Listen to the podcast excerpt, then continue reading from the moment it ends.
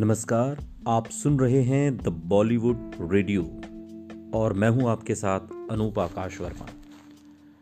दोस्तों, किस्सा मीना कुमारी का है और लाल बहादुर शास्त्री, जी, देश के पूर्व प्रधानमंत्री। लेकिन उन दिनों लाल बहादुर शास्त्री प्रधानमंत्री नहीं, बल्कि देश के गृह मंत्री हुआ करते थे। और मीना कुमारी उस जमाने में बहुत मशहूर अदाकारा।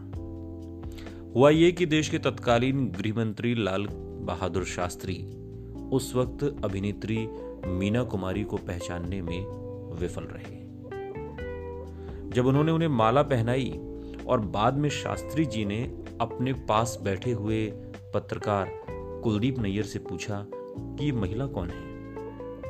ये वाक्य दरअसल मुंबई फ़िल्म स्टूडियो में चल रहे कार्यक्रम का है, जहाँ फ़िल्म पाकिजा की शूटिंग चल रही थी। ये वाक्य उस समय हुआ जब मीना कुमारी बतौर अभिनेत्री अपनी सफलता के शिखर पर थी। शास्त्री जी को पाकिजा की शूटिंग देखने के लिए इनवाइट किया गया था, जिसमें मीना कुमारी नायिका थी।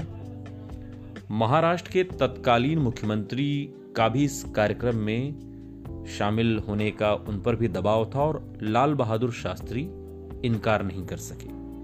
फ़िल्म के सेट पर मीना कुमारी और लाल बहादुर शास्त्री से जुड़े इस वाक्य का ज़िक्र कुलदीप नैयर की किताब on leader and icon from Jinnah to Modi में किया गया है।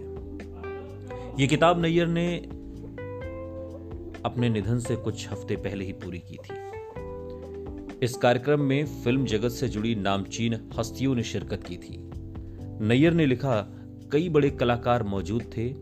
मीना कुमारी ने लाल बहादुर शास्त्री जी को माला पहनाई, जोरदार तालियाँ गूंजी।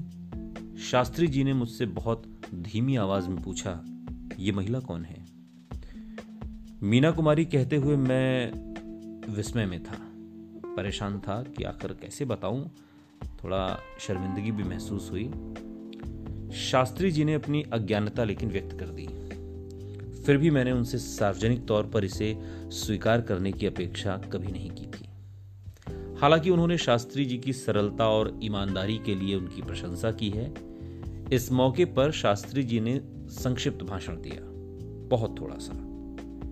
किताब के अनुसार उन्होंने अपना भाषण की जो शुरुआत थी वो टिप्पणी के साथ की। लाल बहादुर शास्त्री ने कहा, मीना कुमारी जी, मुझे माफ़ करना। मैंने आपका नाम पहली दफ़ा सुना है। हिंदी सिनेमा की खूबसूरत अभिनेत्री, जो उस वक्त देश के लाखों दिलों की धड़कन थी, पहली पंक्ति में बैठी थी और शर्मिंदगी का भाव उनके चेहरे पर था।